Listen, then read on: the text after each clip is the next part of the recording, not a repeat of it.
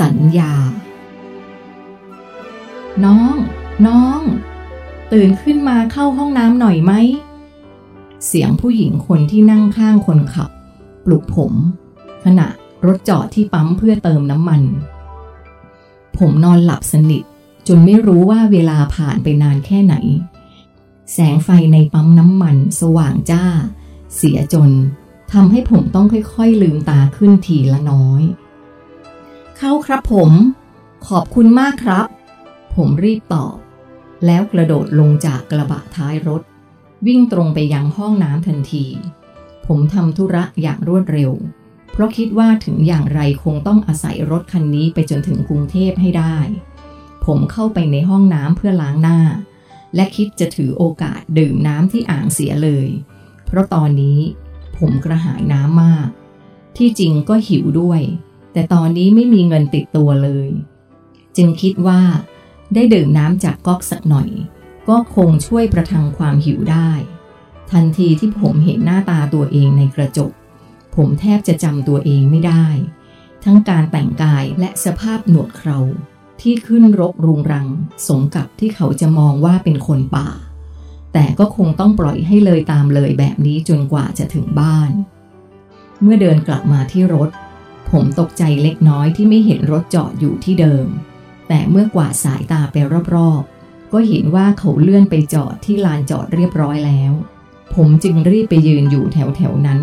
เพื่อความปลอดภัย พ่อให้เอานี่มาให้ เสียงเด็กผู้หญิงที่โดยสารมาในแคปดังขึ้นมาจากข้างๆรถ เธอยื่นถุงไส้กรอก พร้อมกับน้ำเดิมอีกหนึ่งขวดให้ พ่อบอกว่าคุณกินน้ำจากก๊อกในห้องน้ำคุณหิวใช่ไหมคะ เธอถามแบบซื่อๆ ผมไม่ทันสังเกตว่ามีใครเห็นผมตอนที่อยู่ในห้องน้ำใช่จ้ะ ขอบคุณมากนะ ผมตอบเธอ ที่จริง ผมรู้สึกอายเด็กคนนี้มากๆแต่ด้วยความหิวจึงทำให้เอื้อมมือไปหยิบไส้กรอกถุงนั้นมากินแต่โดยดี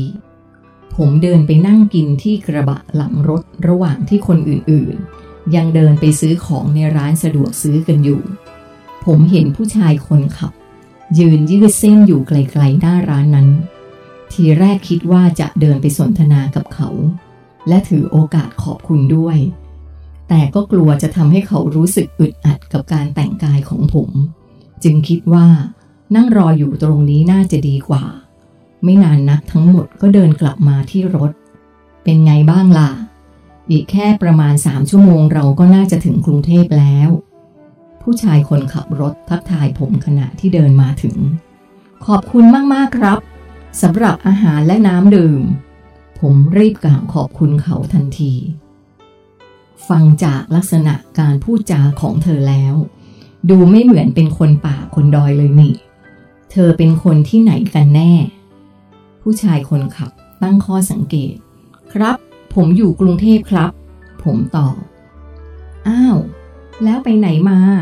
ถึงได้ไปเดินอยู่ในป่าคนเดียวแบบนั้น ผู้หญิงที่นั่งข้างคนขับถามขึ้นมา เออ ผมตอบแบบช้าๆ เพราะกำลังคิดหาคำตอบอยู่ คือผมหลงทางนะครับ นี่เป็นคำตอบที่น่าจะดูมีเหตุมีผลที่สุดเท่าที่จะคิดออก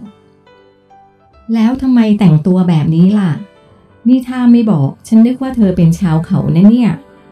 ผู้หญิงเริ่มซัก เออเออผมประวิงเวลาเพื่อให้สมองคิดหาคำอธิบาย เพราะถ้าขืนบอกไปตามความเป็นจริง มีหวังทุกคนต้องหาว่าผมบ้าแน่ๆ อ๋อ พอดีผมซื้อชุดนี้มาจากหมู่บ้านที่ไปเที่ยวมานะครับ เห็นว่ามันสวยดีก็เลยเอามาใส่ครับ สมองมันคิดคำตอบได้เดี๋ยวนั้น อ๋อ อย่างนี้นี่เอง ผู้หญิงพูด ผมพยายามหยุดการสนทนาไว้แค่นี้ เพื่อจะได้ไม่ต้องหาคำอธิบาย เรื่องราวที่ผมไปเจอมาแบบโกหก อ้าว แล้วทำไมเธอ คนผู้หญิงกำลังจะเปิดประเด็นถามต่อ พอก่อนเถอเรายังต้องเดินทางกันต่ออีกนะ เดี๋ยวจะช้า ผู้ชายขัดจังหวะการสนทนา ซึ่งก็เป็นสิ่งที่ผมกำลังต้องการพอดี รับผมครับผมผผมรีบตอบเห็นด้วยกับเขา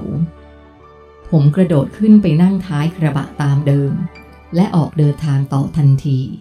การเดินทางช่วงนี้ผมไม่สามารถนอนหลับได้อีก อาจจะเป็นเพราะแสงไฟของถนนซูเปอร์ไฮเวย์ที่สว่างสวัย หรือจะเป็นเพราะหัวสมองของผม ที่กำลังคิดทบทวนเหตุการณ์ที่ผ่านมาทั้งหมดอยู่ ผมนั่งมองภาพสองข้างทางที่แต่เดิม เคยเห็นมันด้วยสายตาที่ชินชา ไม่มีความรู้สึกใด ๆ แต่สำหรับตอนนี้ มันกลายเป็นภาพที่ทำให้เกิดความรู้สึกห่อเหี่ยว และหดหู่อย่างบอกไม่ถูก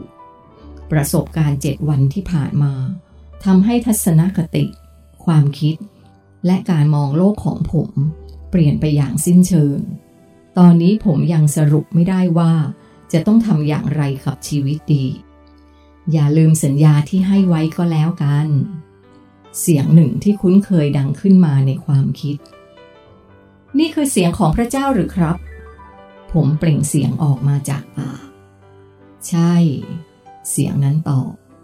ผมจะแน่ใจได้อย่างไรว่านี่คือเสียงของท่าน ไม่ใช่เป็นเสียงจากความคิดของผมที่สร้างขึ้นมาเอง ผมเปล่งเสียงออกมาถามอีกครั้ง ถ้าเธอแน่ใจว่า เสียงที่ได้ยินนี้ไม่มีส่วนผสมของอารมณ์ของเธอ ขอให้เธอมั่นใจได้เลยว่า นี่คือเสียงของฉัน เสียงนั้นตอบ ผมไม่ลืมสัญญาแน่นอนครับ ผมตอบรับคำสัญญา นี่ถ้าใครมาเห็นผมตอนนี้ เขาคงคิดว่าผมบ้าแน่ ๆ ผมกำลังพูดอยู่คนเดียว เอ ผมเพิ่งนึกอะไรได้อย่างหนึ่งเกี่ยวกับความประสงค์ของท่าน คือ ที่ท่านจะให้ผมไปบอกเรื่องราวต่างๆ กับทุกคนนะครับ ผมคิดว่า ท่านก็บอกเองได้นี่ เพราะท่านก็สามารถสื่อสารทางจิตกับทุกคนได้อยู่แล้วทำไมต้องให้ผมไปบอกพวกเขาอีกทีด้วยละ่ะ ผมถาม ฉันสื่อสารกับทุกคนอยู่ตลอดเวลา แต่ไม่มีใครในสักคนที่ได้ยินฉัน มีแต่เธอเท่านั้นที่ได้ยิน ฉันไม่สามารถบอกกับใครที่ไม่ได้ยินฉัน ท่านคิดว่าจะมีใครเชื่อผมหรือครับ ผมถาม ท่านดูสารรูปของผมตอนนี้สิ ผมย้ำ ฉันรู้ ฉันรู้ดี คนที่เคยเป็นตัวแทนของฉันทุกคนในอดีต มีสิ่งหนึ่งที่เหมือนกันคือ ความสำนึกรู้ว่าเขานั้นต้อยต่ำคนที่รู้สึกว่าตัวเองนั้นสูงส่ง มีความทะนงตัวยิ่งยะโส จะไม่สามารถทำงานนี้ได้หรอก เสียงนั้นตอบ